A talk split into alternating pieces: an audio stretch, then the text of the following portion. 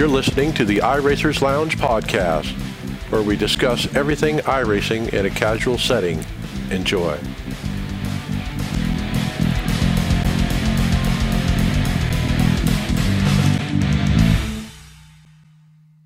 Welcome to the iRacers Lounge. I am your host, Mike Ellis.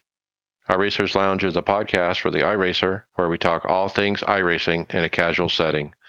Joining me are the usual characters Brian Maccubbin. Hey everyone, happy Thursday. Hey, hey, end of season. Brad Wren. Hey everybody, how you doing? Hey, hey. and John Kearney. Hey, hello, iRacers. On the show today, we'll be taking a look ahead to the next season build and look behind at the 2023 NIS season. We'll look at more iRacers making their way to the real tracks and ask what tracks need to be scanned before they disappear. That's right. And if you join us at iRacersLounge.com and select show notes, you'll be see you'll you'll be able to see all of these great stories and products we'll be discussing in today's show. So log in, check it out, and we'll see you there.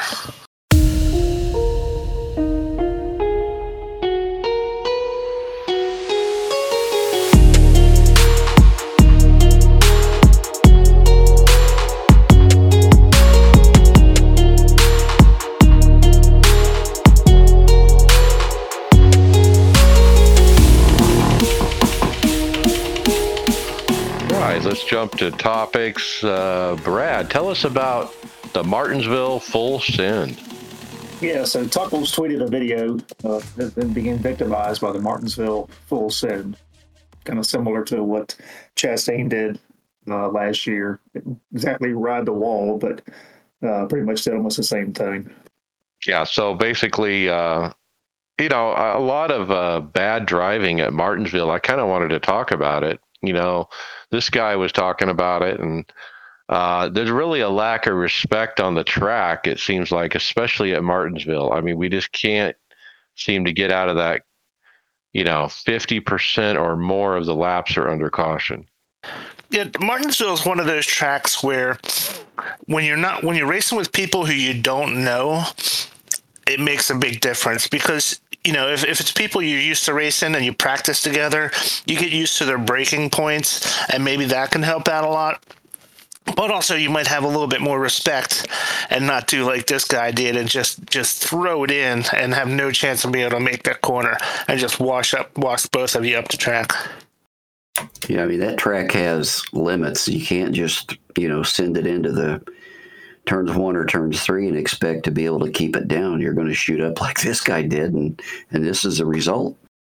Uh, in the chat, I always told the guys, be on the bottom, man. Always be on the bottom because if you're not and you're on the outside, you're at somebody else's mercy. I mean, if they overdrive it, you're going with them to the wall. Yeah, I think um, I didn't run this past week at Martinsville, but I, I, think back to you know most of my earlier days. I think the best races I ever had was if it was a league race and you're used to racing with the same guys every single week. You know, and you get used to each other. Well, you know, on the other hand, if you run a series consistently, like the NASCAR iRacing Series Open for 36 weeks, lots of times you are racing the same guys every week, and so you do get to know them and it's almost like a pseudo league. And that's the, I think that's why I like it. I mean, you end up racing good people that really have a lot of talent. I mean, there's so much talent in top split, so hard to win there, you know. And so, but the other hand, you know, there's not the uh, the thing that always is the bad thing with leagues, which is the admin and his friends get breaks, you know, that the others don't. I like that there are no admins. I like that uh, NIS is official, where eh, you know it's the same rules for everybody, no matter what. Yeah, but at the, at the same, the the one drawback to that, Mike, is that there's there is no um, nobody's held an account for really dumb stuff. You know, you'll you'll get your exes, and you might, you know, you people might um, not want to race around you, but there's you know you can't get like a suspension or lose points or anything like that that would carry over. I know I know you mentioned that some of that stuff gets a little um, subjective when admins are involved, but um, there, there, there's way to mitigate that to a point. but um, but yeah, I, I think I, just in general, just the lack of um, of any kind of retribution for stuff like this just makes this these NIS races sometimes like at a hard track where there's hard break zones at Martinsville make it difficult to to um, to enforce and stuff. Well, iRacing does have some changes coming to the uh, enforcement of uh, the sporting code. Uh, we'll talk about that later in the show, but that might be the answer to all this. We'll have to wait and see. All right, John, how about the NASCAR Next Gen Manual? Yeah, so iRacing has released a next uh, uh, next gen car manual, and I know we've talked in previous shows about some of these. These things are really good uh, to give you an understanding of everything from the in car controls that you have and adjustments you can make in the pits. It's a really good thing. I mean, there are a lot of listeners out there, I'm sure, who are like me and aren't well schooled on what some of these fine adjustments to the car do.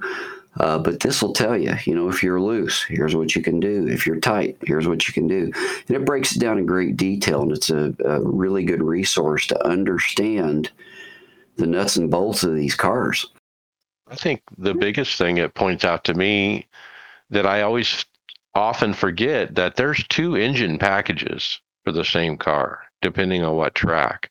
You got the, uh, you know, 550 uh, horsepower or the 650 horsepower. And so, depending on if it's a short track or not. And so uh, that I find that fascinating that they have entirely different engine programs for the same car. Well, just trying to uh, keep it as close to real life as they can. They're just copying it, right? Right.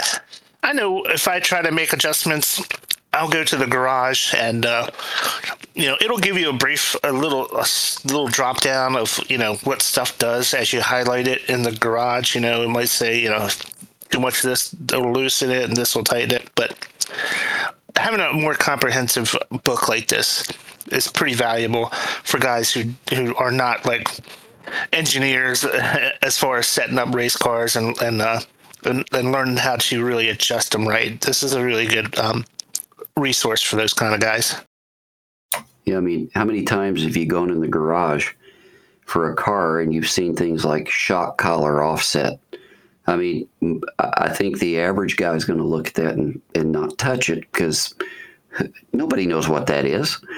But this guide tells you. Yeah. And so, you know, all those little things that you you don't know about or don't understand, this will give you some background on it. So it's a good resource. Our teammate Chris was saying how much he loves this car now.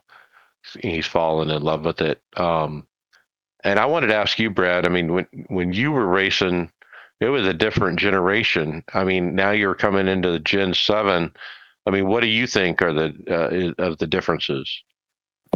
It's just trying to kind of relearn the whole setup uh, approach. You know, the car is so different. Um, you know, the, the, the Xfinity or the B class, um, I can jump into that and, and have a pretty good idea of what I need to do to make changes. Um, but getting into next gen, it's almost like getting in a uh, in a Trans Am car or an IMSA car. So many different variables. Um, I'm not a huge fan of them. Just I don't like the feel of it. Um, they need more power. That's my biggest complaint. We talked about it, you know, during the race last night that we all want more horsepower and just make them a little bit uh, think harder to drive. Brian, how about we got some update on Fontana? Yeah, so everybody, uh, well, most people know that the the two mile track at Fontana, in California, is being demoed and and changed to a new uh, configuration. And Alan Bailey at Team Spire posted some photos of the track being uh, being dug up and uh, and the process has started. So. Um, if I'm if I'm remember right, it's not going to be for next year. Maybe the year after that is it'll it'll it'll be ready. But um, so I'm gonna. I really miss California, the the Fontana track, because um, it's like it's a two mile track, but it's not like one that you're mashing it all the time. There's a lot of off throttle um, in the corners, just because it's you know even though it's big, it's it's kind of flat. Um, so I always did like that track, and uh, I'm not not super excited about turning it into a short track, but that's what's happening, and this is the photos of the process going forward. Yeah, the only thing that concerns me is we're seeing a lot of pictures of the being um, demoed. Uh, I have a bad feeling we're probably not going to see a whole lot of pictures of uh, a new track being built. It's just my gut feeling. Or will there be a new track built? Um, I saw on the Twitter someone else. I don't know what their their uh, credibility is, but they indicated they're just demoing it and they don't have a plan yet to build one. Well, the from what I remembered, the, the, the size of property that I guess NASCAR has secured uh, is really not big enough to do much of anything. No parking or anything like that. And if they're going to, I guess, rent space or whatnot, I guess. But, uh, you know, I think California was one of those unique tracks. Everybody said it was the sister to Michigan, but it has so much more character than Michigan, uh, a little bit flatter. Um, and then the, you know, the age of the track, just, uh, so drivers, you know, really liked it. Uh, it's another one of those tracks I think that was really good in the sound. But hey, at least we get it. It gets to live on in our racing, right? Yep. It does, but uh, you know, it falls a- away in official racing. You know, because we follow the NASCAR schedule, obviously. So, you know, uh, we can run it in our leagues and host it in different things. So you're not going to see it much in official, I would guess. Yeah, if you go on their website, um, you know, somebody, the, one of the questions on the FAQs is we've heard a rumor that this short track will never happen. Is that true? And their answer is planning continues for next gen NASCAR short track on a portion of the currently property NASCAR retains. So, yeah, I think you're right. I mean, it's still in planning stages. I don't think we know what we're going to get yet. Well, we know iRacing worked with NASCAR to help design a short track, but that, yeah, again, that just because you have a design for it doesn't mean that it's going to happen. So I, I, hope so, but we'll see. Well, I'll take this one. Uh, DJ EJ posted a video that should, uh, what tracks should be scanned before they're no longer available? And he uh, came up with this list, and um, I wrote it down here. I'll read them off. Rockingham, UK. Uh, that's a awesome oval, I think. Um, I believe that's the one where Alex Zanardi lost his legs in a cart race once. Greenville Pickens, everyone's heard of that. It's a local uh, NASCAR uh, short track, I think, in the Carolinas. Uh, Nazareth Speedway up in PA. Um, Indy cars used to run up there. Um, the track is still in really bad shape. I don't know if that can really be scanned or not. Um, another one, De Cordoba, Spain, if I said that right. Calder Park or Thunderdome in Australia. That one looked really cool. I, I believe it had a road course and a small oval. Uh, the De Terramar, this track looked cool. High banks, 66 degrees 1.2 mile oval, and the last race on it was the Spanish Grand Prix in 1922. But uh, they they showed pictures of it. It's amazing. Uh, Heartland Park, Topeka, Orange County Fair Speedway in New York, a dirt oval, and then Wakefield Park in Australia. Yeah, um, you know, I could think back to some of the earlier Papyrus games. You know, Nazareth we had, uh, they did an expansion pack for the trucks when that was released. Uh, we had Heartland Park Topeka. Now they weren't scanned, but you know some of these tracks have been in games. Um, but uh, yeah, it's uh, some of them will go away. The uh, the the, the Terum or or whatever reminded me of of Monza. Um, I know they went out and scanned Monza, um, and then if you've ever watched, um, oh, what is it? It's the British Car Show. I can't think off the top of my head but they, they did a couple episodes with some cars at that track. Yeah, I, you know, it's a, I guess from a nostalgia standpoint, uh, it would be kind of neat to have these tracks preserved. On the other hand, uh, you know, if you've got a track like Nazareth, you know, like Brad said, we did that back in the papyrus days. But when you've got these tracks that have fallen out of use, uh, is there really going to be participation for events in those? And I, I'm kind of wondering if people would not have a lot of interest because of that. Well, the other thing I'm thinking is if I'm in the business of putting out laser scan tracks, do I have a priority list based on this kind of thing? Like these these tracks are not in use. If I don't scan them soon, we won't be able to scan them. You know, as you're trying to figure out, you know, okay, are we going to scan active tracks, unactive tracks? You know, uh, I guess how do you prioritize that? Well, I think at the end of the day, we got to remember that iRacing is in the is in the business to to make money, and uh, I think that's kind of where some of the priority starts. You know, you spend the time and the, the, the labor, the money to go scan it, develop it. You've got to be able to sell it as well, which means it's got to go into a service. I mean, there's no point releasing a track if you're not going to put it in a schedule. Yeah, I don't. I don't see point. the. Yeah, I don't see. I don't see these tracks really being used that much. I mean, uh, you know, I'm with Brad. This it's it's a business from iRacing's perspective, and I think as iRacers, what we want to see, which we'll talk about later, instead of tracks that we don't really race on that much or anymore at all, is instead of that, hey, let's update what we've got and let's you know improve the graphics of the things that we run on a regular basis. Yeah, it's a good point. I mean, because a lot of the racing series follow real life schedules, so the likelihood that these would end up in most of these series was is unlikely just because of that. Yeah, some of these tracks are really cool to look at while, you, while you're watching DJ EJ's video. Um, like the, I think Nazareth is the one that's like a one mile. It's it's almost like a Pocono. It's almost like a three turn track because the dog leg is so pronounced. It's not like your typical typical um, tri-oval type of track. It's it's a very pronounced angle. The problem with Nazareth um, is that you know they they re, they they did some cleanup to get North Wilkesboro. This is way beyond North Wilkesboro's condition. Um, so just cleaning it up is not gonna not gonna make this thing scannable. Yeah, good point. Um, and the the one with the 66 degree bank in Europe as well. I mean, I the video you see of that, it doesn't look like it, it you know, it's way beyond. You know, it needs to be uh, totally cleaned up if you were to scan it. All right, let's jump to the next one, Brian. NIS 2023 wrap up. Yeah, guys. So uh, this is the last um, week coming up for NIS, and it's been a it's been an awesome season. Uh, Mike and Tom have been having a, a fantastic um, points challenge going through. So.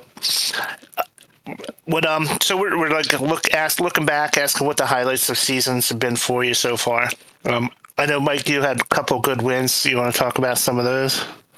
Yeah, I mean, um, really good season for me. I've never gotten this high in the points championship before. Uh, looks like I'm going to finish second. I'm I'm 99% sure I'm locked in, according to the mathematic guys on our team. so I'll trust them and say I finished second. Brad, uh, my, uh, I mean, uh, Tom, my teammate, he, uh, he won it, man. He, he, uh, he had a better iRating for me, than me through most of those starts and was able to gather more points and he did it. And so, uh, really proud of him and my run, but the whole team in, in general. I mean, all of us are, are running well. A lot of us have gotten wins. Uh, some of us are knocking on the door. Um, I believe I had three. So uh, Indy Road, Martinsville, and Dover. Uh, so pretty proud of that. I especially the road course. Um, so I've won on dirt in, NASCAR. I've won on the road course in NASCAR. So I uh, can't be more pleased than that. Um, just real happy to get through Phoenix. I actually had nerves last night before the race. Brad, you were trying to calm me down, but uh, it was a long race. It was three and a half hours or so. Yeah. Well, I got back on the service towards the tail end of the, the year, so I'm just uh, preparing and looking forward to next year. I'm excited for um, you know just a few races that I've been able to do with you guys, and again, like we we've talked, the team atmosphere is it's just it's it's a great place to be, encouraging, helpful. Um, you know, it's uh, yeah, you're running a race and you can chat and everybody throws ideas off each other and it's just great. So again, we have a little a little slow time, and then we'll we'll pick back up in uh, February. Yeah, um, the, some of the new additions to the Tifosi Racing have, have really made this interesting for uh, NIS. And and the great thing about you know towards the end of the season, it seemed like um, a lot of guys were getting grouped in with the same um, close to iRatings, and they were racing together. Because um, it seemed like earlier in the year um, we would have like a, a, bunch of guys racing, and then maybe only two of them were on the same split. Everybody else was on different splits, and it's it's a lot more fun when you get your teammates grouped in a, in a, um, a session together. And uh, we saw a lot more of that towards the end of the season, and uh, especially with the new guys who've come along. Yeah, speaking of yeah, speaking of that, I, I uh, of course, I'm one of the new guys uh, for uh, Tifosi with Tifosi Racing. But finally, last night, I got to run with a teammate. Uh, Tony Rochette and I were in the same split at Phoenix, and I thought that was really awesome to be able to uh, to chat, you know, with a teammate and be in that race. Uh, it was long, but it was a lot of fun. Yeah, there was four of us in the uh, split I was in last night. It's it's it's, it's fun. Yeah, so it's a great series. I recommend everyone to get involved next year. Um, you know, if you're going to pick a 36 week series on iRacing, there's only a few of them out there, to be honest. You got the, I think the Xfinity and Truck have something like this, but um, then IMSA, I believe, has something like this, don't they? But I think this is the oval series to be in, but with the different mix of dirt and road, it can be quite a challenge, you know, up and down weeks. Uh, some weeks are good. Some weeks you, you're not at your best track. You're just trying to get a few points and get out. Um, I've had some horrible weeks, but the good weeks offset, and it, has been a lot of fun, like you guys say, to work as a group uh, to run these things. And so, yeah, I can't wait for next year, and we'll do it. I'll do it again. Yeah, I mean, I think the one thing that I always liked about the NIS is it's limited starts, so that really makes it. Um, you know, you got to put your time in, uh, work on your racecraft. It's not like just a regular series where you know you can run every two hours. Um, so when it comes down to it, you know, you have two bad races, or whoever you're fighting against has a bad race, you've got the opportunity to to make some headway. Yeah, and you know, for me, again, uh, not having been in this very long I think it's really neat to do this because, you know, again, average user, you just you open up iRacing and you just look for a race and you randomly jump into it. Doesn't mean a whole lot, but this is, you know, a, a full season, something to look forward to every week. Uh, to challenge yourself, try to build up points, and you know, for anybody that hasn't done this, get ready do it in 2024. You'll have a blast. Well, and the four special events uh, are part of that series as well. There's four full full distance ovals, and uh, yeah, this week is one of them. So get ready for that three and a half hour race. Let's keep moving. Uh, Brad, how about sim to real life?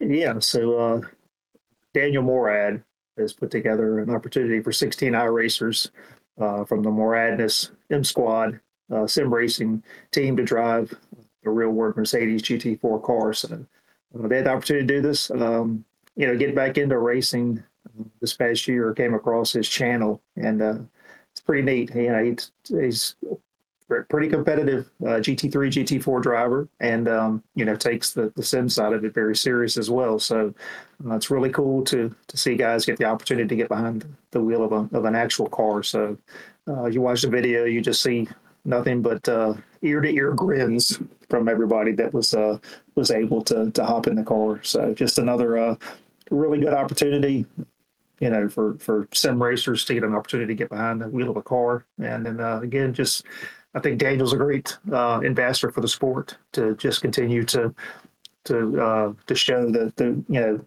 the the, uh, the usefulness of of iRacing when it comes to his training and, and preparedness and everything. How do you do you know how they got selected? Like, were they part of his stream community, or uh, or were they just local to where the event was, or what? So he does. I know they do a bunch. He does a bunch of races different times through the week and stuff. So I think it's. My guess is it's probably guys that he races with. It's the uh, the M Squad Sim Racing team. So I know uh, I follow them on Discord, and I'll get announcements every now and then that you know it's race time or whatever. So that would be my guess. Yeah, I've always tried to get somebody famous to get on our team like that, so we could get some swag. You know, um, if we invite a, a, real driver to run, you know, in fact, when SVG was getting ready for um, his NASCAR race, I hit him up on the DM and said, "Dude, you can come sit with us in Discord while we run these NIS races if you're practicing." But I didn't hear back. All right, uh, Brian, we have a Mid Ohio repave. Yeah, so uh, the uh, Mid Ohio's official Twitter uh, page announced that the full repave of the racing surface has completed at the Mid Ohio Sports Car Course. Um, so uh, that's uh, you know whenever, whenever these things happen, we always ask if iRacing is going to rescan after this uh, after this repave. So um, you know who knows? Uh, I know they got a lot going on, but but um, I think this would completely change this track. You know, when when you get all new asphalt like this, and um, I always thought that uh, Mid Ohio was the typical course or track for the um, SCCA runoffs that they did at VIR this year. So maybe that's why they were at VIR, and maybe they might be heading back to Mid Ohio next year after this complete of this uh, repave. Yeah, they're typically at Mid Ohio, but I know they have moved it around a few times. Um, it'll be interesting because I'm sure it's going to completely change uh, the way the track uh, races. Um, you know, Road America was repaved this past year, and if you watched any of the um, the IMSA races and stuff there, it was uh, basically one line. If you got offline, you know, it was treacherous. So uh, it'll be interesting to see how how the new asphalt is, and yeah, I mean, of course, love to get our racing back out there, get us an up to date track. Well, I guess I don't know if this is an oval thing, but don't we want the pavement to age a little bit before we scan it? So, you know, do do we really want a brand new, fresh, you know, never been run on track to be scanned? It's probably a little different on oval, I, I think, than road. Um, what do you think, Brett? Um, I think you're probably right, Mike. I mean, you think about um, you know, mid Ohio where it's at. You know, it's the, the weather, you know, where that's at in the country, I'm sure it's going to probably age, I would guess, pretty quick, um, just with the, you know, the different extremes in the, in the weather. Um, but yeah, you're probably right. Maybe give it a couple years or a couple seasons, maybe. Yeah, let the cracks develop, the div- the the ground settle, so to speak. Um, yeah, I don't know, but uh, yeah, so that put that on the radar. All right, John, how about Vicente Salas has done a hat trick? Yeah, Vicente Salas is on a roll here. So on Tuesday night, 39 drivers went to uh, Darlington for the 2023 eNASCAR Contender iRacing Series uh, race. You know, this guy in the last four races, he's had uh, three straight victories, second place, I believe, at uh, Vegas. And these guys, this is important because they're fighting to stay in the top 20 uh, you know, for the for the upcoming season. So uh, Salas is on a roll here. Well, I'd say, I mean, a second and then three wins in a row. I mean, you can't get much better than that. I don't normally talk about the contender series on the show, but I had to stop and wait a minute. This is something we should talk about. This guy is doing something special. I mean, this is the best of the best guys on Oval that are in this series. Okay, so um, you got people like Ray Alfalla, you know, trying to get back into the Coke series, and other former uh, Coke series people that have been relegated. So it, it is a cutthroat racing, and and in that kind of environment to to do a second, first, first, first, man, he's just clicking it off. I, I just can't say enough how impressed I am. Yeah, I watched a little bit of this the other night, and uh, I mean, it was not a good start to the race. They hadn't even taken the green, and they were wrecking. I know Alfalla got caught up in that, but uh, you know, on Twitter, there's been a it's been quite a uh, conversation about the the way that the racing has been in the e contender series this year, with a lot of a lot of complaining of guys just uh, you know sending it, not not really concerned about uh, you know their racecraft and anything else. So I think a lot of that's still kind of blowing over from even the, the Coke series. There was some discussion, you know, during those races as well. And I also yeah. heard during there's no live admin on these races. They're just running them as a you know official or whatever. Yeah, and I saw in there we've got you know if you look at the point standings, uh, you've got about oh five or six guys that that are doing really well. But if you look down toward that cutoff line at twenty, I mean there's a lot of guys that got to be sweating it out whether or not they're going to make it into that top twenty. It's a short series too, um, you know, before next season. So yeah, you got to be on it. Poor Ray Alcala, I think he was one of the people caught up in the early wreck, and he finished almost dead last. Yeah, like I said, I don't, I don't even think he crossed the. Uh, he may have just taken the, you know, the uh, the green flag, and he got caught up. There's about ten of them. It was just a mess. Okay, I got this one. This is the big topic: season one build content list. Out of the blue, we got a iRacing blog from executive producer Greg Hill. He gives us some pictures of new content. Pretty cool looking. But let's go over uh, what he said in the blog. And so I kind of broke it down into sections and we'll we'll just kind of uh, bounce through the the main sections of what he covered. I, I got the first one a new graphics engine. We are thrilled to upgrade our graphics team later this year through the addition of multiple industry industry leading principal level rendering programmers who, together with our existing team, will help evolve iRacing's graphics tech in a way never before seen on this platform. These developers have spent the last 20 years building and leading graphics rendering teams across a broad spectrum of powerful graphics engines such as ID Tech, Unity, Unreal, Decima, and Glacier. Our reconstituted graphics team will be more formidable than ever, and we couldn't be more excited about what's to come. It is important to note that a graphics engine upgrade is a major long term project, and the results will take time. That said, it will be well worth it in the short term. We will continue improving the current rendering technology. So, what is iRacing time versus real time? This is great to hear this is like really big news. I think you got to remember how old iRacing is, you know, and and a lot of people have, you know, had crosswords because of that. You know, it's not on a, a, a, a modern engine. Well, they're going to make a modern engine. Yeah, I you know Brad makes a good point. I think sometimes we think they work in dog years on this stuff, but uh, but there's a lot to unpack here. So if you look at this um, team of developers they've put together, note some of these companies ID Tech, Unity, Unreal, Decima, Glacier. So uh, as a guy who used to do and still occasionally does like first person shooter games, I mean, this is the real deal here. These they they've got some people that have done some high end graphics, so I think this is great news. We've we've got some good things coming down the road. What a behemoth project! Can you imagine? You know, to take the the existing software that they've progressed quarter after quarter after quarter for you know 12 years 15 years however long it's been and, and to take that and then recreate it into a different engine you know, this, as a project manager that used to be in software, it boggles the mind the the depth of this project.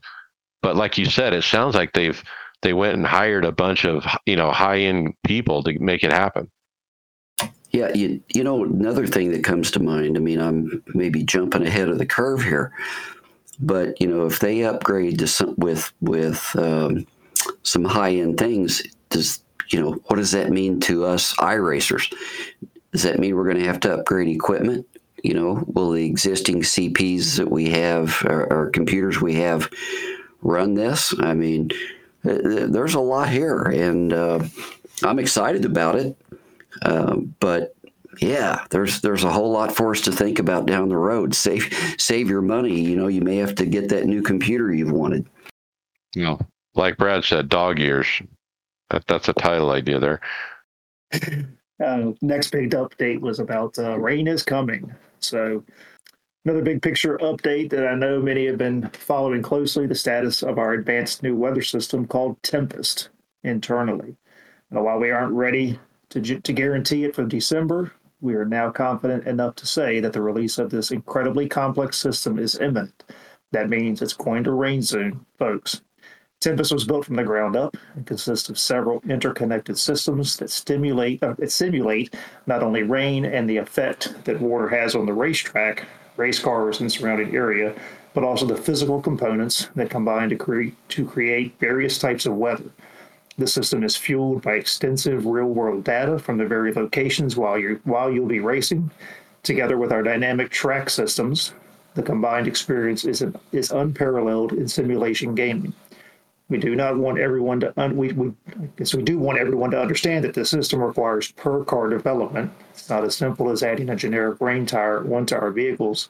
Rather, we're doing car by car R&D to ensure proper rain tire construction, modeling, and drive, driving characteristics. As a result, rain support will be added to the sim in batches, starting with a compelling initial offering that is likely to include the Formula 1600, the Toyota GR86, the Ferrari 296 GT3. So everybody's been asking for this for years, and I have a feeling once we get it, people are going to be like, "I don't want to drive in the rain." One thing uh, Greg Hill noted in the forums on the reply to somebody that rain is only for um, road pavement. It's not for oval. It's not for dirt. You know, it, it's specifically to road pavement. So, and it seems like they're going to um, be unveiling it, kind of like AI is is done, where they just do like maybe one or two um, tracks or or common car combinations at a time. They're not going to be like because it, it's not a simple just here's here's rain. It works on every track exactly the same. It's it's very dynamic, and um, it will affect different cars. So it's not going to be able to be um, released throughout the entire road course uh, lineups.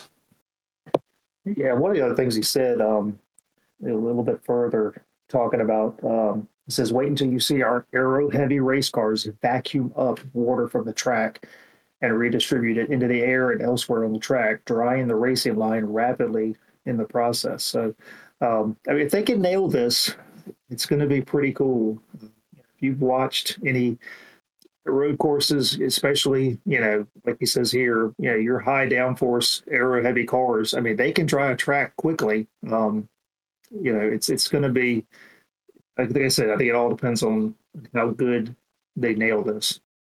I can't wait to try it. Like get in the Toyota GR86s and and uh, like you know a mid Ohio or something, and oh, it's raining. You know, let's do it. Now, he he definitely points out three specific cars that are likely going to have the offering to start with. I would guess that that means we're going to see that in the build. You know, for those three cars. But my question for the group is do you think they're going to be able to expand it enough by the Daytona 24 to have it available for that race? No, doesn't sound like it. Which is, um, yeah, it's it would have to be this December release in order to be ready for the Daytona 24.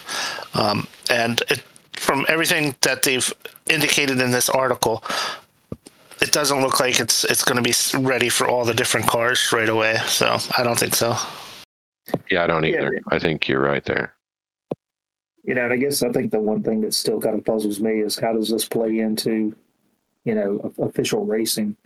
If it's going to be dynamic and it's going to be real time or based off of what's going on, um, is it just going to be something that's used for special events? I mean, I can't imagine, you know, running a weekly series and you know you happen to get in a race that has rain and the other ones didn't have rain you know that's still my my concern uh, you know because you see rain in other sims you know but those are not with the the racing structure that uh, that that iRacing has as far as uh, you know weekly racing and stuff like that. That's my only still you know that lingering question that I've got is how does this fit into you know official uh, league racing, official racing series.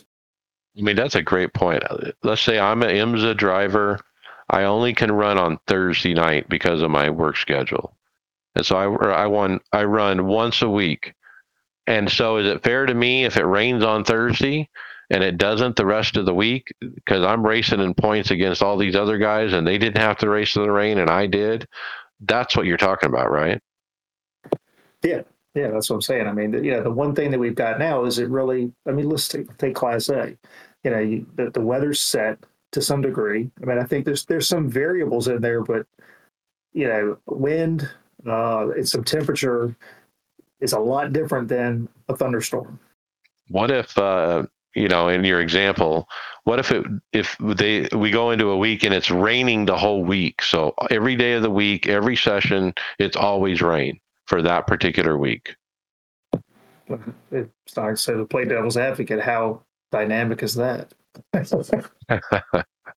well, I don't know. It's going to be interesting, like you said. How is it actually going to play out? What series will we see it in? Will it be special events only? Will it be just official, or or what? Yeah, I would. I don't think it will be random at first. Uh, I do. Uh, my prediction is that in a given week, every race that week and will either be rain or no rain. Uh, I just don't know that they'll have it set up well enough yet to just make it random that, you know, if you do it on Wednesday, no rain. If you do it on Thursday, rain. I think they'll make it a weekly thing at first. All right, John, you, you take the next one. Protest system updates. Yeah, so he said uh, we have built a department whose job it is to coach, correct, and take regulatory action when things go wrong. This team does a phenomenal job working through the thousands and thousands of manually intensive reports, each of which requires research and careful thought to ensure that if a response is needed, it is an appropriate response. With the December build, we will equip this team with a more expansive tool set to do their jobs. A comprehensive list will be provided in our next sporting code update, but for now, a preview of what's to come. And they mentioned post results race disqualification. A member or team may be disqualified from a race or event after results have been posted. Their championship points for the race or event will become zero, and they will drop to a last place finish. Wow. That's a big change, I think. Um, yeah, I'm not really sure how to how to take this. I mean, it's a lot of vagueness in there. Yeah, I, I don't know. Do they do they get that many protests? They've never filed a protest. I mean, you know, when they implemented that 30 minute cooldown years ago, that's enough to be like, okay, I'm done. Um, you know, you just chalk it up to what it is, but I, I don't know. Maybe they, they get that many. Um, I don't know. It's, I'd, I'd, be curious to see what the update to the sporting code is and how that's, that's going to be uh, handled. It's not like someone's going to get DQ'd in the middle of a race. You know, it's going to be after the fact. Um, I don't know. Interesting. And it does in say just the championship points. It doesn't mention iRating or safety rating would be adjusted. Um, and so I don't know. I mean, on one hand, what if it's just, you know, it's not a championship, you know, it's just an official race. It's Carb Cup. You know, what if it's Carb Cup? You know, nobody cares about championship points. So does it really matter if they disqualify you from the championship points? I mean, so there's things like that. This is just one snippet, though. Uh, there's other things in the list that the admins will be able to do. They can prevent you from chat. Of course, they already know, can do that, but also prevent you from being in a specific part of the system. Like you can't run official. You can run hosted or league, or they'll set you up where you can run official, but you can't run hosted or league, or they can just uh, section off parts of the sim. Uh, you you can't spectate, or, or you can only spectate. You can't race, and they have all these different things that they can do as part of their punishments to you. Well, so maybe we're I don't know, maybe that makes me think about this a little bit different way. Currently, you know, you're typically either lose your chat or you get a week off. Um, perhaps this is actually lightening up maybe some of the penalties as opposed to just being kicked off, you know, being blocked for a week. Maybe you're, like you said, can't qualify or you can't do hosting or whatever. So maybe it's maybe it's a, uh, a loosening, perhaps, or uh, I don't know. Well, the, and the other way I read this is it's a software for Nim Cross and his team. There's probably some kind of easier way for them to view replays, you know, within the sim. Or um, I know they use some kind of CRM system to log these uh, protests. They they run them like a, you know, like they're a sales lead or something, basically. Um, but yeah, I mean, it, it, I think it's a software approach too that gives them an easier way to, okay, I'm going to penalize this guy. They check off some boxes, and this is, you know, this is how they do it. You know, he mentions. Uh, he said the team does a phenomenal job working through thousands and thousands of manually intensive reports. And I didn't know whether to take that as some kind of internal reports that iRacing generates or or they were talking about reports that drivers make against other drivers. It was unclear to me. But if it's thousands and thousands of reports that drivers make against others, man, that's a lot to go through, don't you think? That's the way it sounds to me. It's a driver's report reporting other people in. You know, and I think the the the protesting in oval, I think, is a lot less than it may be on road. I think you know, we don't see it as much in our races. Um, it's usually for chat stuff, you know, cussing. Uh, someone gets a little out of hand, they'll get they'll get uh, protested, or intentional wrecking under yellow or something like that. You know, something pretty blatant. Uh, but I don't think we see a lot of protesting in oval. So I think that's why you're surprised by the thousands and thousands. But boy, on road, I think they do it a lot more. Yeah, all you got to do is go to the uh, that are racing on Reddit. Every other post is, you know, why was I protested or is this protestable? Um, you know, almost all road races. Hey, Brian, one new car. Yeah, so one new car coming up in the next build has been confirmed, and it will be the Audi RS LMS Evo 2 GT3 car. So um, while they're uh, working on oval stuff in the background. Um, this is going to be the one car that they are actually guaranteeing for December.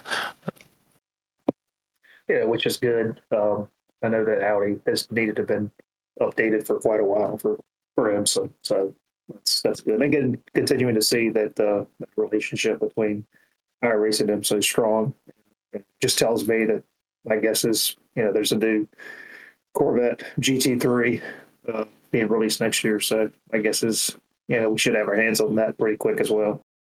I think he mentions that too, that they're trying to keep IMSA, you know, up to date and fresh with the latest models. Yeah, and I mean, uh, you keep IMSA up to date. Really, you, you, keep. We think of it as IMSA, but it's it, it's classes. So you've got GT3, which races all over the world hypercars which race all over the world. So I mean, it's it's not just IMSA. It's you know, it's again going to that worldwide uh, audience. And I think we talked last week, you know, about is uh, you know in the podcast last week about you know official racing declining, and you look at the numbers of road racers in Europe and stuff like that, it's just huge compared to to what we have here in the U.S. And I just think you know we're cocooned over here, and we really don't think about it sometimes. Right, track updates on the oval side. They're going to have Slinger Speedway. It's the world's fastest quarter mile oval, and it will have a figure eight configuration. Mugello Mugello Circuit is looking amazing and will debut in December.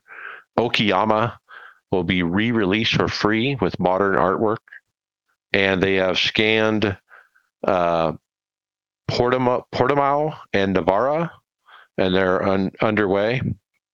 And the scan team also returned from a trip through North Carolina where they scanned the SRX cars, both pavement and dirt, and a handful of dirt, different street stock car bodies. They're also working on a micro sprint, which will provide a great entry point to dirt oval racing. Um, and it says, Do you want a pavement version too? The car will lend itself well to Millbridge Speedway, which is in progress, the already released Kern, and a handful of additional current and future short tracks on iRacing. Yeah, that that's actually quite a bit uh, on the track update side. I mean, who wouldn't want to race on a place called Slinger Speedway? Uh, I looked at some pictures of that, and that's a really cool looking quarter mile uh, asphalt oval. Got a little banking to it. I think that would be a lot of fun uh, to run. And kind of excited about these SRX cars. You know, that's becoming a pretty popular series as well. Well, and the tidbit of a handful of different street stock car bodies, I'm sure Dale Jr. has his hands on that, but that's great to see too because there's so many different versions out there. Continuing with the updates, um, talked about the career mode team is making significant headway on the project. Uh, says we're really picking up some steam across all supporting departments, including design, sim engineering, web engineering, and back back end systems and that our user experience and design teams are working on a new structure for the UI, which will move us away from the from the modal based experience available now to a more approachable and accessible design for the future. Beta UI is going away. I always laugh a little. Uh, but but I'm glad you know that it's I think it's good because instead of trying to fix what they have, they're just starting over. They're using a whole different you know, approach, as they say. You know, Mike, I wanted to to, to ask you because you know you've been on the series, the season, the uh, on the service for for a long time. You know, getting back into it after being gone for for seven years, the updates that we get quarterly now are huge. You know, I can remember back, you know, the mid, you know, the early 2010, 2011, 2012, stuff like that. I mean, we were excited to to get a, you know, a season build that may have had, you know, 10 or 15 lines of something new. And it's just amazing how much it's grown as far as what they can put out every quarter. Yeah, the team has grown exponentially since then. It really has. I mean, he talked about the gra- the way they built up the graphics team, but remember they bought up all these console uh, type uh, companies as well, two or three of them. They put out a you know a, a PlayStation game already. They got the NASCAR license, so man, they just grown into this behemoth. And like you said, they're just cranking on it. And what's neat is we know they're so busy with the NASCAR console stuff that they still are totally slamming on the the main product of iRacing. You know, it's obvious they're still they're still hammering on it. Uh, career mode is fascinating to me. How does that play out? Is that AI only, or is that oh, I'm gonna run an an oval system. I'm to start in, you know, a micro sprint, and I'm to go to this car or that car and sprint car, and I'll go to an Indy car eventually. Is it something like that, or what? What do you think? Um, I probably think it's going to be limited. It's not going to be available with every track and um, car combo. I think it's going to be stick to the big ones. You know, like definitely NASCAR would have something like that. Maybe uh, IMSA would have something where you can move up through different ranks from the GTS to the LMPs or something like that.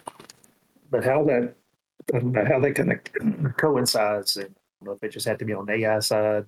I just I can't understand how that would that would fit into regular official weekly racing.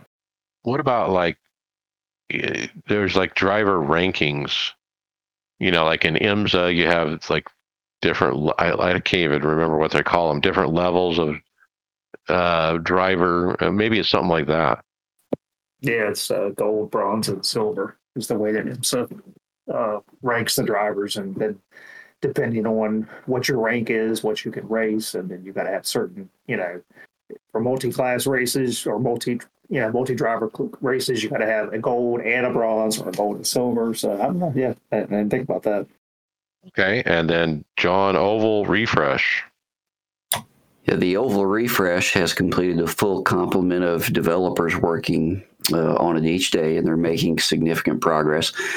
These efforts will continue for some time as we iterate the many systems involved. That said, we don't want to wait until we're done to release these improvements to the service.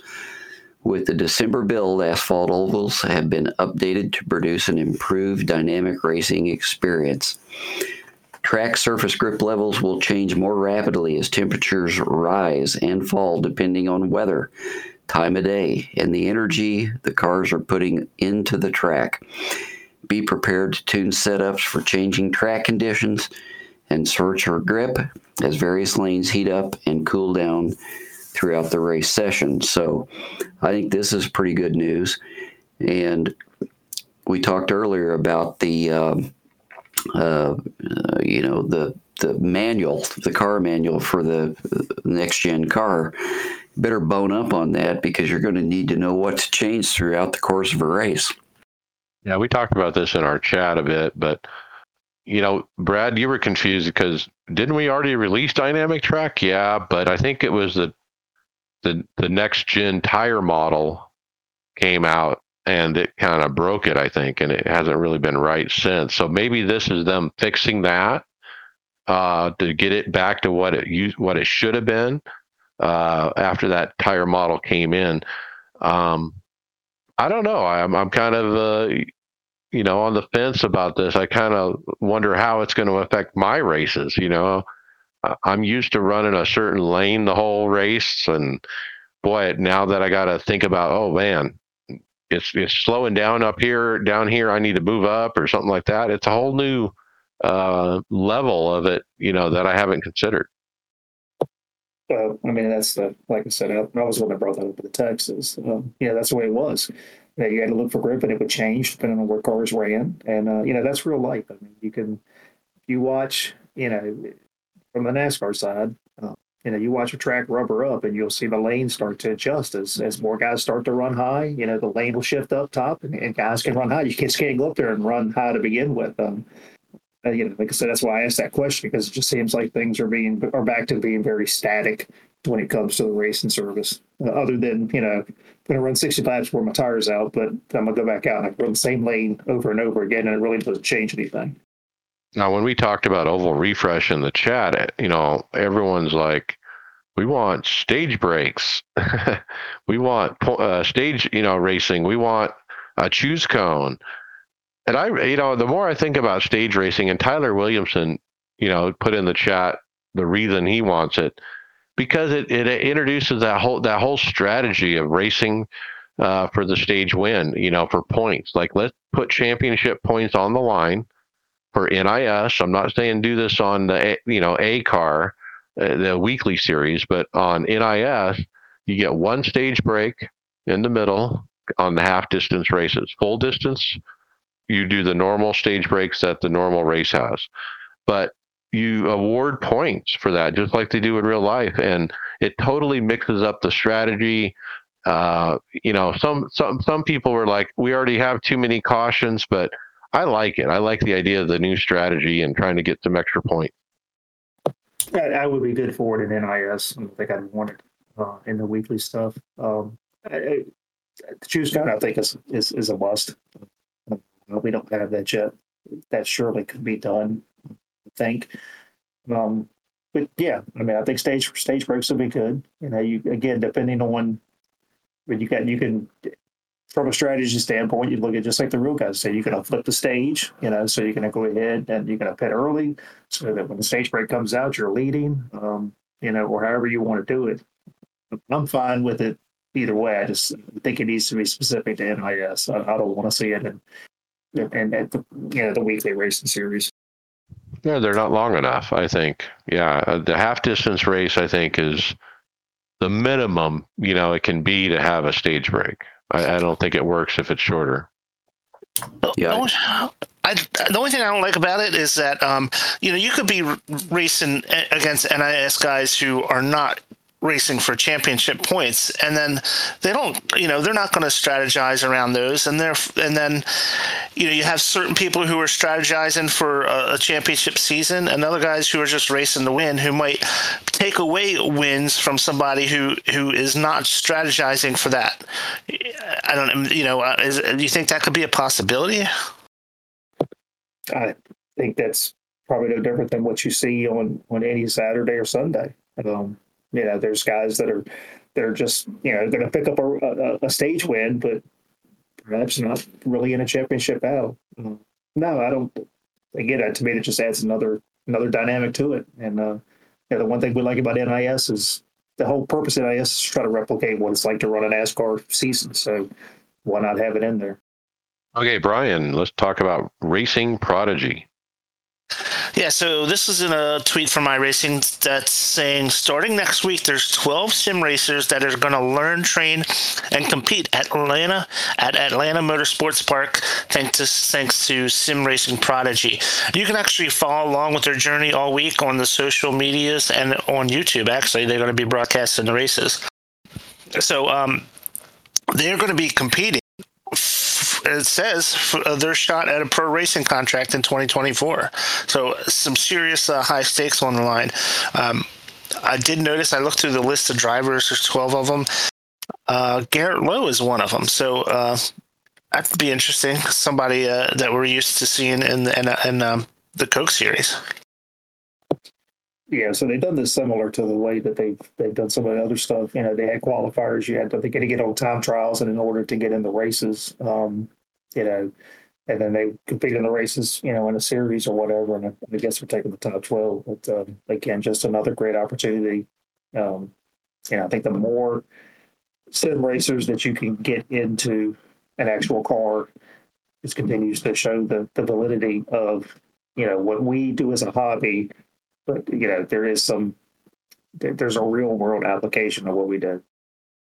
Uh, this goes back, you know, last week we talked about uh, one of DJ EJ's videos where he said, you know, if I'm CEO of iRacing for a week, here's what I would do. And one of the things he said was, we want to see iRacing get some of the iRacers into real cars uh, on a real track. And this is a step in that direction. So it's pretty exciting to know that, hey, if you're an iRacer and you're good, you've got some talent, you've got a chance to get on a real track in a real car.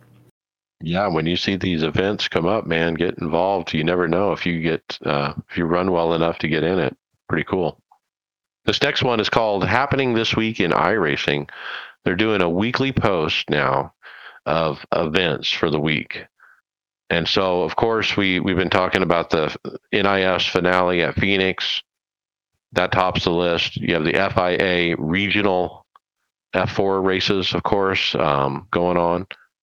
I kind of gave up on that, by the way. I, I, I was just giving up too much iRating. Uh, you still got Ringmeister Draft Master going on. Um, that Draft Master is a a cruel mistress that kind of lures me in once in a while, but it's fun. Uh, we'll talk about that later. Uh, the BMW M Sim Cup returns again this weekend.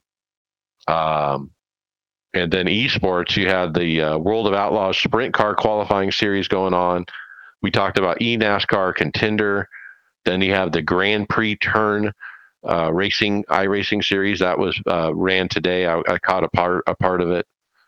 Porsche Tag Tag Heuer Esports Super Cup Contender Series is ongoing, and then the IMSA Esports Global Championship is starting up too. So pretty crazy uh, schedule going on. All right, Brian, tell us quickly about the IMSA Global Championships. Yeah, so IMSA's official Twitter account announced that the list of the entries for the 2023 Esports Global Championships. So uh, that's uh, that was posted on the IMSA's official account and you can go there and uh, if you want to check out the uh, the news and the entries for that uh, championship season's coming up on Sunday, November fifth at two p.m. Eastern time. It will be. Yeah, you got the BMW official series uh, uh, uh, teams in there as well. You have Casey Kirwan with Owen Carlisle running for Cadillac. And then you have the Porsche factory drivers and current DTM touring car teammates running together. So quite a mix of uh, you know real world drivers and esports drivers. And it will be broadcast uh, live on the IMSA YouTube channel. Only four weeks this series. Okay, and then Brad Winter NIS. Yep. So I iRacing posted the details for the Winter NIS season starting in November. Uh, will be the uh, legacy of the 87 uh, cars. So, uh, collection of, of, tracks here. So, we start one uh, next week, 7th, with Daytona, Phoenix, Darlington, Martinsville, Charlotte. Indianapolis, Watkins Glen, Rockingham, Michigan, North Wilkesboro, Dover, Talladega, and Homestead, Miami. And again, just like with the normal NIS, it will follow the same time slots. So you'll have uh, fixed and open, uh, the normals, you know, Wednesday, Friday, Wednesday, Thursday, Friday, you know, the normal stuff. So uh, I know this, everybody looks forward to this uh, every year. So should be fun, short season. Yeah, I would say don't be afraid to, to, to run it, guys. I mean, it, the 87 car has had a lot of changes recently. Uh, in the last couple patches, they, they made some significant changes to the setups to try to loosen them up and that kind of stuff. I ran a race in them not too long ago, and it, it felt pretty good. Um, I'm going to be my rig's going to be apart in pieces for a good portion of this, but um, as soon as I get back together, I'm definitely going to be running these probably uh, at least once a week, if not more. Uh, and I'm definitely going to circle Talladega uh, week 12 because that is the one I won at last year in the series. So looking to repeat. Yeah, this will be my first opportunity to run, so I'm looking. Yeah, this is the third season. I think I won the first season as well. Uh, so it'd be cool if I could win in all three uh, every season so far. Well, it looks like they've got a lot of challenges in that series. I mean, uh, you know, 184 laps at Darlington, that's a lot of laps to stay out of the wall. Martinsville, 250 laps. Hopefully, it'll be more than 125 green flag laps. So, yeah, there are a lot of challenges in these tracks, so it should be a lot of fun. Yeah, Watkins Glen in the middle there uh, for the road people. I got the next one. Fuji eight hour event is coming up November 10th through the 12th. And then the 2023 BRSCC iRacing FF1600 Festival uh, a late add to the special events calendar. And the dates on that are the following weekend, November 17th through 18th.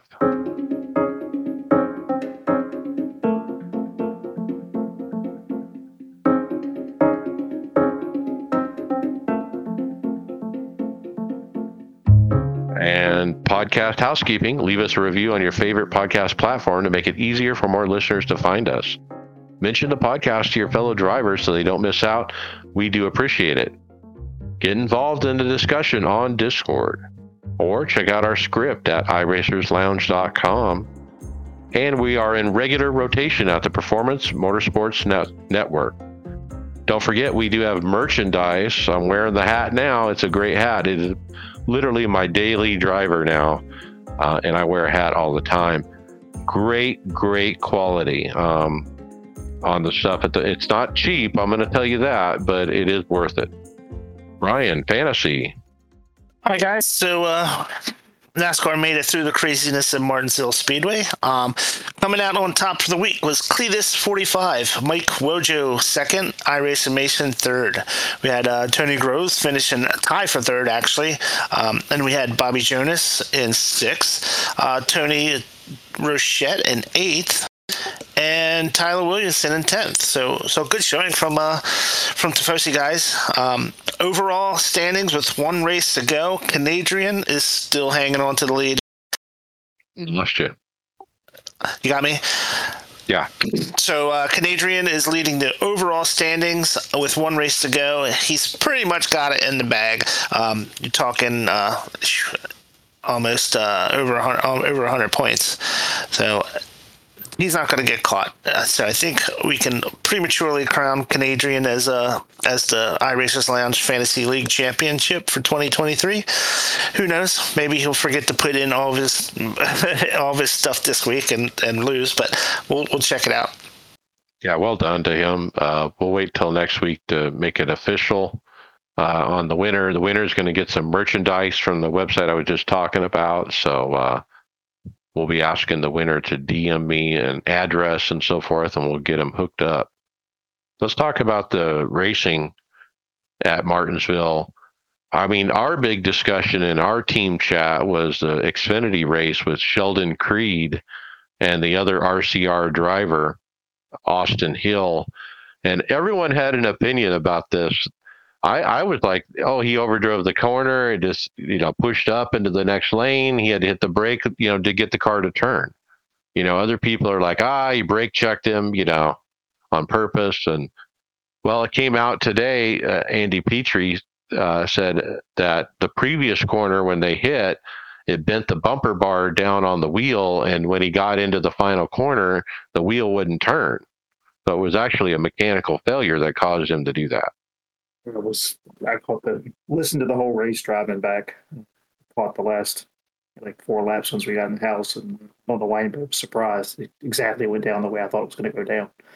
I mean, if anybody thought that Creed wasn't going to run Austin hard for a win, I mean, I don't know. You can say the teammate thing all you want, but you know, racers. That's why team teammates in real life just doesn't work. I mean, racers by nature are selfish, and, and they're worried about themselves. That's that's that's part of being a racer. And again, I I don't know why everybody just gets up in arms when guys just act the way they normally do. I've always been under the belief that in the last couple of laps, it's every man for himself, and you're going to do what you got to do to win. Uh, and that sometimes that means you you know people get wrecked. So uh, if if Creed was racing for the win, then more power to him. The, the bigger thing I think to get out of this, if you look at the last few years, I don't know who runs the public relations department for Richard Childress Racing, but it's it's horrible. It doesn't matter what happens. They, I mean, if it's a press release, it's just it's uh, it's a train wreck. Yeah. Yeah, like when Tyler Reddick announced he let he was leaving, you know, it was this uh, PR nightmare. Uh, you know, moving on to Phoenix, uh, I mean, who do you like in the top four? I mean, any of these guys deserves to be champion. You know, you look at how Kyle Larson has run all year, what he's accomplished. You know, Ryan Blaney's hot right now. You could say the same thing about Chris Bell. I mean, uh, I don't think I'm going to be disappointed if if any of the four win. Actually, that's a rare, rare, rare deal where where you're not disappointed by somebody who might win. Um, so I, I think uh, a couple things to think about. I think um, you know Kyle Larson's had the most time to get ready, which is really a big advantage when you win that first race to get in the final four. Because you know, all, even though the other races, yeah, they're important, you can really just focus right off the bat at um, for Phoenix. Um, now, Blaney was super fast there last year, and, and the Fords were ex really good at, at um, at Phoenix last year. Um, Blaney probably could have won that race if his teammate who was uh, running for the championship wasn't right in front of him. So um, that's that's something to consider as well. Yeah, I've, I've got to go with Blaney. I think he finished second the last two races there. Uh, and like you said, probably followed some sort of team orders last year. Um, but yeah, I think he's got to go to Blaney. I just don't see I don't see him not showing up and being quick.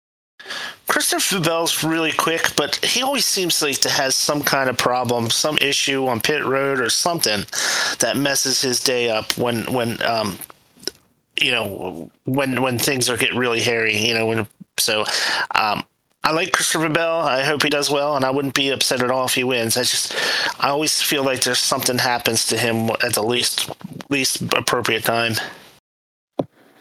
think I'd actually like to see somebody other than one of the championship four win. I think that would put a different yeah, dynamic, put a different dynamic into those guys. You know, if if you got those four guys that are running sixth through tenth or whatever, what what does that do to the race? I mean, that's I don't know. I just think it'd be. I don't. I don't think anybody since this format's been in place. I don't think. I don't think anyone has won the last season race that hasn't won the championship. But I don't know. I think that would be interesting. I'm dreaming, I know, but Kevin Harvick used to be dominant at Phoenix. I'd love to see him win in his final start. That would be so cool. But I know it's unlikely, but uh, yeah, that would be a dream scenario. Metro Ford of Chicago delivers to you. Whether you're looking for a new or used car, we have over 160 vehicles in stock. Living large or strapped for cash, good credit, no credit, doesn't matter. It's all good at Metro Ford of Chicago. We offer easy financing and guaranteed credit approval. Visit emetroford.com to view our complete inventory and tell them Patrick sent you. Metro Ford of Chicago, serving Chicagoland and beyond for over 35 years. Will this computer run iRacing? Not now. All right, let's jump to hardware software presented by Metro Ford. And the first one is the Simucube throttle. We have a couple different video reviews of the Simucube uh, throttle that is available that you to buy in conjunction with the Simucube active pedal. So the idea is you buy the active pedal for the brake, which is like twenty two hundred dollars or something, and then you buy the uh, regular load cell pedal to go with it. That's like three hundred and it makes it a lot more affordable instead of buying two twenty two hundred dollar pedals. Uh, because a lot of people are saying you don't need the active pedal for the throttle, just really for the brake. And so this is available for purchase, and uh, Dan Suzuki and uh, Will Ford uh, both do videos on them, and um, you know it, it's suitable. It is it's kind of overpriced for what it is, um, is what they both said. Uh, it's quite noisy. Um, the the sound of it when you release the throttle or hit the the the stop when you push it down is clunk clunk clunk. Uh, those are the kind of the downside, but you know the upsides are hey if you have the active pedal for the brake this color matches it looks right it's appropriate it, it you put it on the same you know pedal plate everything looks right Yeah, I, watched uh, all these videos, and you know, I think Dan Suzuki kind of summed it up. He said, you know, uh, when you look at the price of you know the the active versus non-active, he said, you know, yeah, get the brake, the active brake, that's good, but you know, unless you got money to burn, your throttle just needs to be the regular, not the active. Uh, because I think it was like what six times the price to go to the active. yeah the value just isn't there i mean you know when they first announced these and they didn't have this throttle option you know we're thinking okay three pedals you know you're about six thousand dollars holy cow No way. Even with, at the twenty two hundred dollar brake and the and the three hundred and sixty dollar throttle and other accessories, still no way, right? No, Look. no, not at all. They got to get the price down on that or something. Because, I mean, what? I mean, the average iRacer, sim racer, you- we don't have that kind of money. You're just not going to buy that. And especially if you look at these videos, your your conclusion has to be, no, I'm not doing this. Well, look at what you can get for twenty two hundred dollars. I mean, I mean, you can buy the nice sim coaches hydraulic pedals that are all metal and pretty and shiny and nice and perfect, and pay a lot less, you know, and have three pedals, you know, and you can have them inverted, and you know, or you can even pay less, like you did, John, and you bought your pedals, you know, Simagic, you know, hydraulic inverted with rumble pedals, you know. Yeah, you know when we buy this this equipment, I mean we're looking at a couple things. We're looking at the immersion of of sim racing. You know, we want to feel like we're in a real race car. And the other thing is we're always hoping that whatever we buy is going to give us a little bit more speed. I don't know if it does it or not, but uh, you know, I think Dan Suzuki mentioned that you know with this this active pedal, it, it's not going to make you faster. He, he just didn't see that. So then in my mind, I'm thinking, well, if it's not going to make me faster, then why do I want to spend that much money for a throttle? You can feel the ABS under braking. I mean, that's really what it's all about. All right, Brian, how about is motion worth it? Yeah, this is another review from Dan Suzuki. Um, he reviews the D-Box Gen 5 4250i haptic system or D-Box um, motion system. So um, you know, D-Box is uh, you know one of the leaders in motion and and not just in quality but in price. And that's the biggest thing that uh, that Dan talked about at the very end here when he does his wrap up. Is like, is this and and this goes back to the active pedals. Is this going to make you faster? And he says he didn't he didn't get any the the kind of information out of the motion systems that was able to make him faster. It maybe maybe helped with a little bit with um, and and this is my experience too. It, it might help you with a little bit about when your car has reached its max grip and stuff like that, which is which is helpful. Um, but um, he for again this is a very expensive system and for the if if you have the money to burn it's an excellent way to increase the immersion of racing um, and and I, I agree with them 100% with that it's there's there, there's a lot less expensive systems out there that give you close enough to the um, the same thing as a D box that you can get away with it for a fraction of the cost. Uh, the SRX 1000 or um, you know all those uh, those are options that are that are certainly a lot less expensive than uh, the D box, which again has a little bit better fidelity, um, a little smoother maybe, but it's just a lot of money for something that you can get in other ways for less. Um, again, but as far as making you faster, he does not recommend this system if you think it's going to make you a faster driver. It's just not going to do that. It's just going to make your experience better. So that's basically where he's at. If, if you have the money to to uh, to make your experience uh, that much more interesting, then yeah, it's it's it's worth it. Um, delay.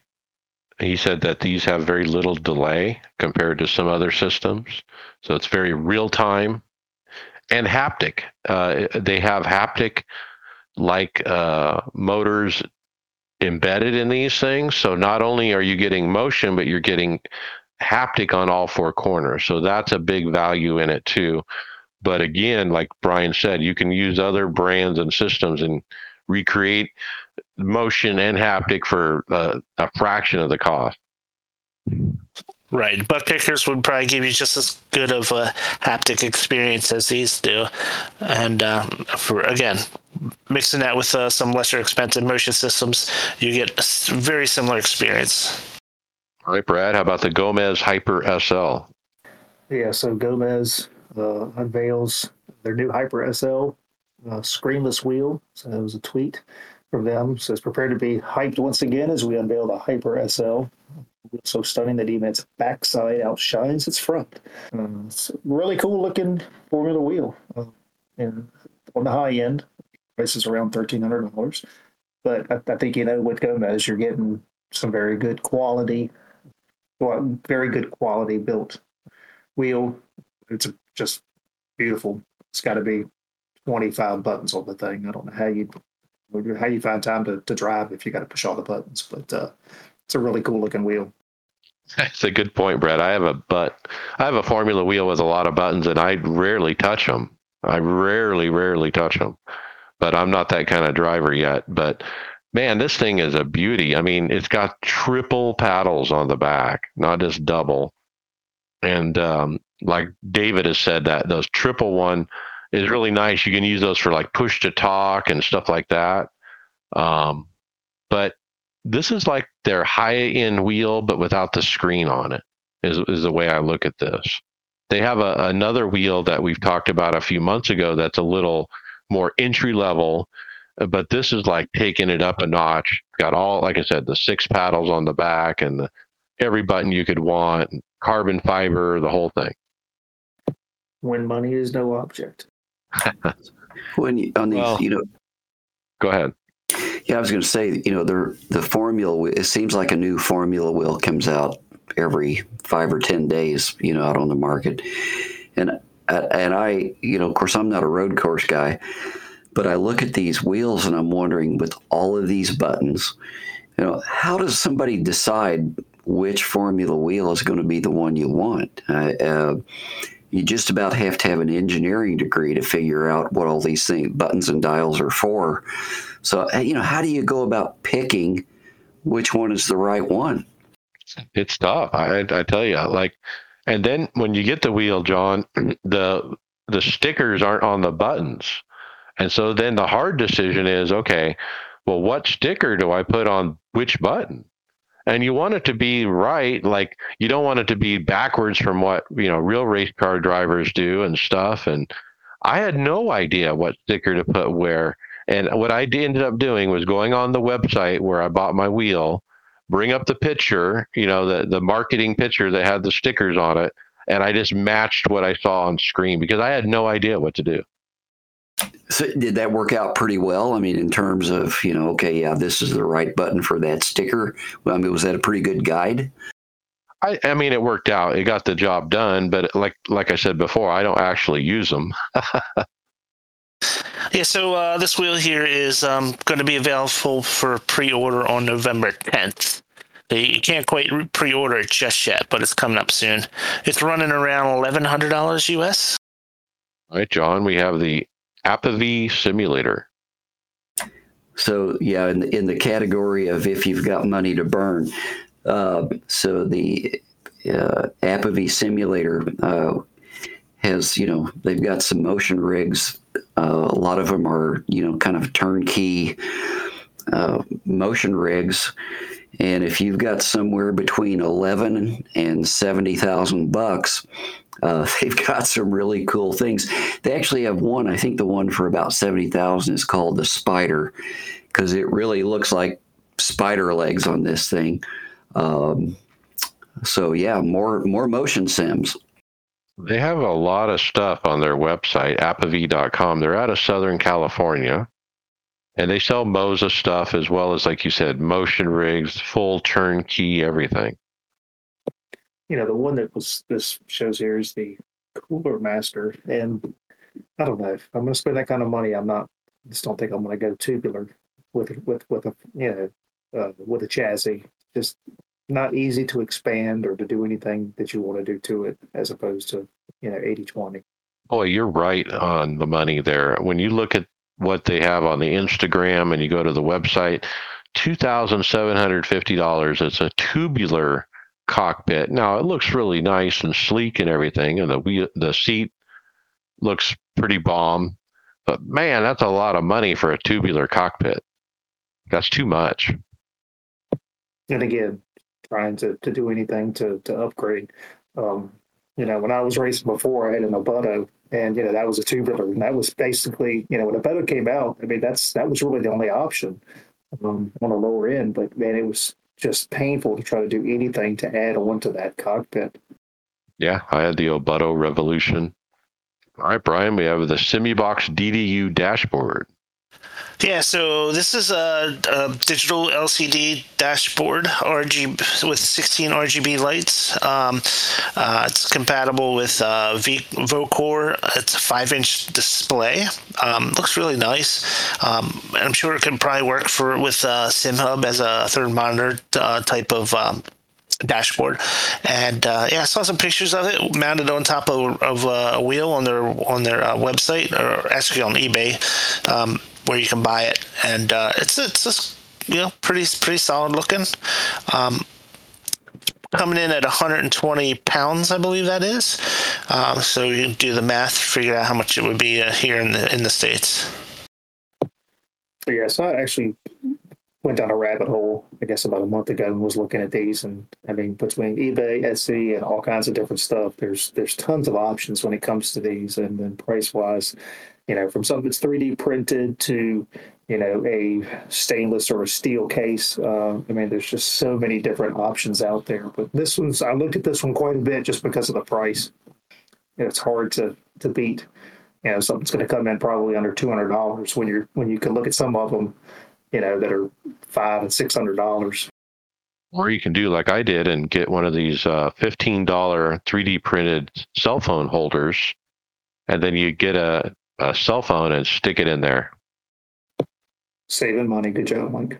it works. I mean, I, I don't feel like I need one of these things because I have, I literally have two phones. I have an Android and an Apple, but the Android I don't really is not my regular phone, so I'm using that as a dash. Yeah, and, and Mike, don't you get pretty much all the same information on your your phone that that you would get on most of these uh, displays? Well, sure. They're all fed from you know uh, SimHub or uh, mine is actually from J- Joel Real Timing. So yeah, I mean it works. It's they're good. It's, I, I, it's something that I wanted, but it's like I race in VR, so it's really not going to do anything for me other than look really cool. Now, uh, a friend of the show, Louder Racing, just literally in the last hour posted up in the Discord uh, pictures of his setup, and he's got the Gomez wheel with the dash, the full blown one, the Hyper P P1. He's got that big ass Porsche dash, the real big one that goes way across. And then he's got triples and he's showing off pictures of it. And I, I told him, man, that dash is big. Can you see over it? And he and he sent another picture that uh, is a little bit uh, more of the right angle, but boy, that thing's a beauty. Yeah, he's he's got a nice setup there, you know, uh, and yeah, I, it, that second picture you can see uh, that he's able to see over top of that. People ought to jump in our Discord and, and take a look at that. It's under the rig setup section. Uh, really nice. Thanks for posting that.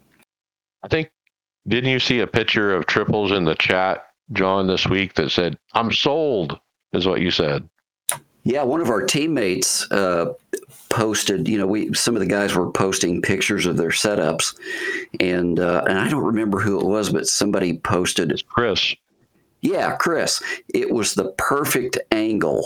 Uh, the the way he took the picture, and you could see in those triples just how wide the field of view is in that. When I saw that picture, I thought, uh, okay, I'm going to get triples. Yeah, I can see a lot there. So great. Uh, I'm sold yeah, he he did it right. He's got 32s, which is like a really good size for triples, and then he's got them curved. Yeah, you know, in the past, I mean, I've heard a lot of people say, "Oh, you should get triples," but I don't know. There was something, just something about his picture, the angle he took it at, that I finally realized just how far to the side of your car you can see, and now I can understand. You know, in in race conditions, you're going to be able to see who's beside you, where they're at, you know, and yeah, I want that. Right. Are yours curved, Mike, or, or yours flat? I'm flat. Yeah, I'm flat 27s. Yeah, that's what I've got. And, oh, no, it's, it's quite a bit of debate. I think you see between flat and curved. Curve looks really good from the outside because it's that nice, you know, just you get that nice half moon when you look at it. Um, you know, and I, I'll probably go to 32s at some point, but 27's pretty pretty good spot to land.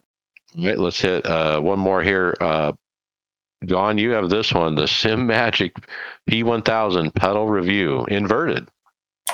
Yeah, so Sean Cole from the Sim Pit did the uh, did a review of the P1000 inverted pedals, uh, and we we've seen a lot of reviews on YouTube of these pedals.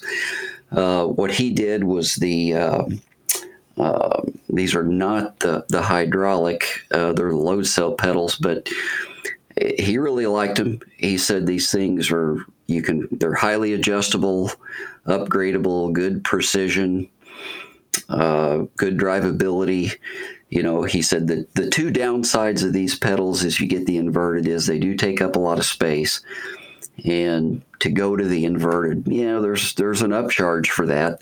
Uh, but overall, he liked these pedals, and it, that seems to be pretty consistent with all the other reviews I've seen. He said these are, you know, their next generation high end pedals. So, uh, uh, yeah, he had great things to say about these. I think it's a great value without breaking the bank. You look, you want to buy a permanent pedal, something that's going to last you for a, lifetime or longer, but you don't want to, you know, go crazy like we were talking about before with the direct pedals, the uh, active pedals. Uh, this is a, a great value. Just you know, hey, I want a high end pedal, but I don't want to break the bank. When I was getting back into buying everything, I looked at these pretty hard because uh, I ended up going with Simagic wheelbase ecosystem. Um, but I don't know. Um, I ended up going with the Heusinkveld sprints, and the biggest thing with me was some of the, you know, like with Heusinkveld is the the aftermarket support you get. Um, you know, that's the one thing they're just known for. And you know, I did multiple sets of Fanatecs and stuff like that. Had issues. Um, you know, when I got rid of my stuff seven years ago, I had the main performance pedals which were great. But um, you know, I think they're a good pedal. Have you got them set up, John? So yeah, it's I, I you know I haven't got to use them yet. I've had these for about ten days.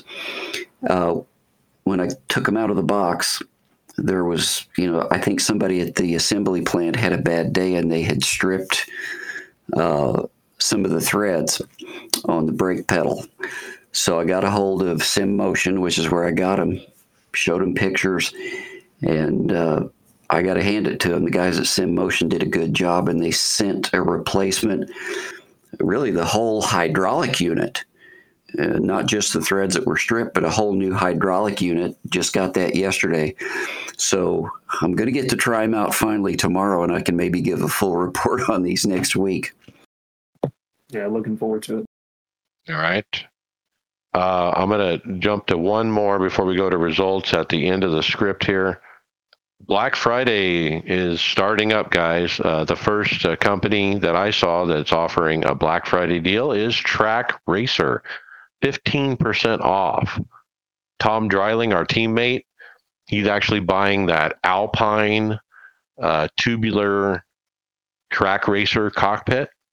And he had been waiting for something like this, and boom, here it is 15% off. So he told me that he's actually going to buy this uh, here shortly in the next week or so. And so, boy, if you're looking at Trak Racer, now's the time. Yep, I got that email uh, this week. So because that's I went with them with the TR 160. So uh, good stuff. I wish I'd had the 15% off back in July. So you have the TR 160? Yeah, yeah, I love it. That's a, it's a great cockpit, and and let's just briefly review some of the. I mean, John, you're you're kind of on the cusp of making decisions and stuff, and and you've been looking at SimLab, and we talk about advanced sim racing like the ASR six, but you got to keep the Trak Racer TR 160 as part of the conversation too. I mean, that's one of the premier cockpits to choose from, uh, in my opinion. Yeah, this and this fifteen percent off, uh, you know, that just piques my interest in it a little bit more because, and and Brad would be able to tell us, but it looks to me like that thing is solid.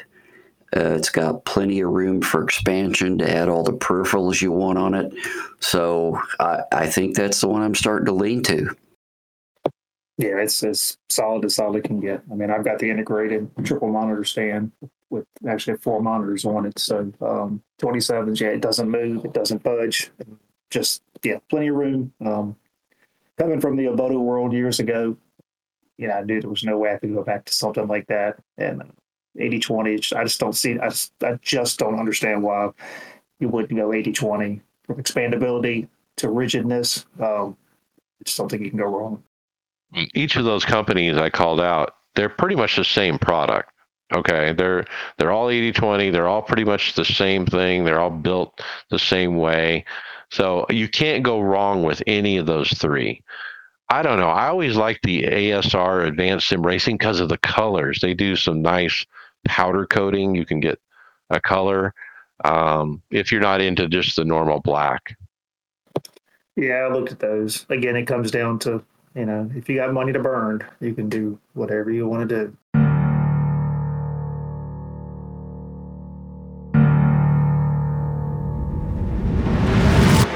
Okay, we're going to jump on to results. Let's talk NIS Martinsville Friday Open P5 top split, baby. And guess what? 231 championship points. This might be the most points I've ever gotten in any race in iRacing. Uh, I don't know how to look that up. I wish we had a really robust stat system with ChatGPT uh, integrated, where I could ask the question, "Hey, what's the most championship points I've ever, uh, you know, earned in a race?" But anyway, I think it is. Um, I was ecstatic with that finish, considering what a caution fest Martinsville is. But uh, to do it in top split, to be, you know, I think I was car 22. Um, you know, to get a top five, tons of points on the table I, my rating jumped, everything. Uh, I just kept my nose clean. I did not get to the incident limit this time, and the strategy worked. Uh, that was the strategy, not get incidents. It wasn't about, you know, keeping track position and doing this and that. It was about not getting incidents, and it worked out. Yeah, I think that that that day probably sealed my my second in the point. Yeah, it, you know, I watched your race and uh, David's race at the same time. I had two screens going, and I did notice, you know, your strategy was just just don't wreck, and you kept moving up, moving up, moving up, and that was a heck of a good race. There was a lot of luck involved. I, I, I missed a lot of stuff that I could have been involved with, and and David Hall, on the other hand, he he had the opposite luck. He got DQ'd out. That's all I'm saying is what he said. Uh, he's not been a happy camper uh, with his luck recently. Uh, Joe Owen, uh, he was also a DNF. Moving to Saturday Fix, John P13.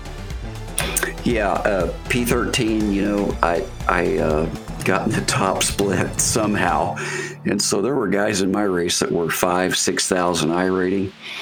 Uh, so they were a lot faster than I was, but it was a good, clean race. I was able to, you know, get up to P13, and I, as far as I was concerned, going up against guys that good, P13 was just fine with me.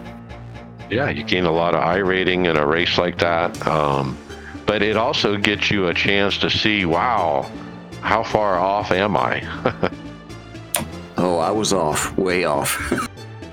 okay, moving on to Wednesday Open Phoenix P8. Uh, pretty much ran fifth to tenth most of the race. Spent spun out on my own once. Uh, had about two minutes damage, but kept it clean and brought it home. Top ten, I'll take it. Uh, like I said before, I was nervous as heck and just wanted to get some points on the board, and so I could lock in that second place in the championship. I think I did it. So uh, if I run it again tomorrow night, it's just gravy. Uh, but man, just relief. It was really the the outcome of that top ten. I was running six near the end, and these guys were on me, and uh, you know I could I could have raced them real hard to try to keep the six, but I let them go. I mean, I was just like, man, I, I just need a top ten. All right, Chris, he got a P16. Car ran great most of the race, was able to drive up to the top 10 under green, and then I spun in the dog leg twice and took some damage, and it was downhill from there. Finished P16, one lap down. Tony Rochette, P8, was stuck in sixth through ninth. All of the three and a half hours of it never really passed or got past much, just stuck. Don, P21. Yeah, so this was fun for me because this was the first race where I finally got to uh, race with one of the Tifosi teammates. I was in Tony's race with him. Uh, I finished P21 and I, I committed the unpardonable sin in this one, guys. I spun out and turned two on the very first lap of the race, hit the wall. Front wheel damage could not be completely fixed. You know, I got in the pit. Spotter, spotter said, we can't fix all the damage, so uh, so to hell with this. I'm going to stay in this race anyway. Um, so I did the last 310 laps with the damage right front, but still managed to to get up to P21 because so many people dropped out. Yeah, that'll minimize your iRating loss for sure to stay in these races. That's always a good idea. If you're wrecked out, is try to finish if you can, because you'll inadvertently gain some spots. Yeah, that, that's what I did. All right, Tyler Williamson, P12. He said long race, got caught a lap down three separate times. Two wave rounds and one lucky dog. Had solid speed the entire race and felt pretty comfortable. Happy to complete this race with a 0X. I'm ready for Daytona. Shout out to the entire team. What a season for Tifosi. Well done, fellows, and congratulations, Tom. Brad, you got wrecked out. Yeah, so uh, qualified seventh. was running 12. I guess we're about 50 laps in, and you know, I, we had talked before the race what we're going to do. We're going to cut the dog leg, or we're going to stay. And I got lured into cutting the dog leg because it was quicker, and um, two guys ended up getting together, and of course that was the lap I decided to go through the dog leg, and I just couldn't avoid them. Uh, ended up with about four minutes of damage. Uh, right front could never really get fixed, um, and I drove around for another 150 laps. I think I, I ended up finishing 25th. You know, I wasn't going to really, I didn't think gain anything else. Um, you know, the biggest thing for me was I stayed in there just because I wanted to make sure my wheel was good and everything seemed fine after getting it back. Um, so just a, a frustrating night. Uh, really had good pace, and that's okay. It's it's all good. Right. Uh, Draft Master John, you ran a couple. Yeah, Mike, I'm like you. I kind of get sucked into Draft Master. I just, I, I just can't stay away. But uh, I did it on Saturday. Got P10 after starting P16. Dodged a few bullets. Uh, Zero X, which is very unusual for Draft Master. And then ran it again on Sunday. Got P6. Uh, actually got wrecked twice in that race and had a damaged right wheel, but I just kept on driving. Didn't even go in the pits and finished P6 anyway, so I was happy with that one. All right, well done. Let's jump to final thoughts. Brian Maccubbin. Um, so this uh, off season here is going to be my time to get my crap together, get stuff working right. It's going to cost me some big bucks, but I got to do it. I got to get. Yes, sir. So I just got to get all this stuff straightened out before the new season comes up, and uh, that's that's my project for the all season. Just just focus on getting things working right. All right, very good. Brad Wren, final thought.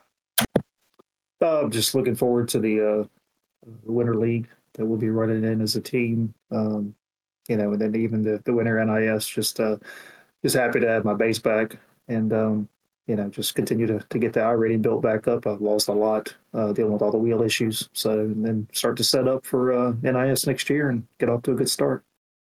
Yeah, very good. Um, I'm going to be missing the Winter League, at least the first few races, as I'm taking my uh, rig apart next week uh, to prepare to move at the end of the month. So I won't be back up and running until early December, um, but we'll join you then. All right. And uh, John uh, Kearney, uh, what are your final thoughts? So you know, I I finally hit a milestone last Sunday. Uh, hit a 2,000 iRating for the first time ever. So that gave me a little bit of a, a new lease on life. Uh, I, I, just want to keep it there. It was pretty cool that I got there because I was able to race with one of my teammates last night, Tony Rochette. Uh, so I want to keep climbing up the ladder and race with the rest of you guys. That's my goal. You got to find your uh, iRating wall, like the highest point you can get before you start dropping down. You know, and I don't think you've hit that yet. Um, I, you know, I've hit it before. It's about thirty-five eighty is my number. I can't get above that number. So uh, you'll find that number and and you'll be humbled once you do. I can't wait. Uh, wow, my final thoughts. Full distance races. I I don't know if I'm a fan or not. I mean, I came away from that. My my right foot is still actually a little sore around my ankle, uh, and I had a big old crick in my neck uh, for about an hour after the race, where I couldn't turn my head to the left, and my right wrist kind of felt like it was numb uh, because I didn't turn down the force feedback. I, I, just I thought it was better to leave it hot, leave it up. But boy, I was worn out after that race. I was just like, man, I'm getting old, or or I I really do need to turn down the force feedback. But uh, it wore me out, and uh, just so happy to be done with the season um, and have a decent result. You know, second in the championship. Man, that's saying something, man. I, I kind of wish I won it, but there was no way. I mean, I was running 2,500 iRating there for the longest time. And the only reason I, I was able to keep second was I ran that draft master for one week and got a thousand iRating. And now I'm at 3,500. And these last few weeks at 3,500 and getting these crazy points I've been scoring was the only way I was able to keep second. I probably would have fell down to fourth or fifth uh, if I had not done that draft master for one week. So that literally saved my season. So uh, at the time I was doing it, I didn't think, I wasn't thinking that was gonna, you know, that would be the outcome, but it indeed was. So uh, it's cool how those things work out. And with that, we'll see you on the track later.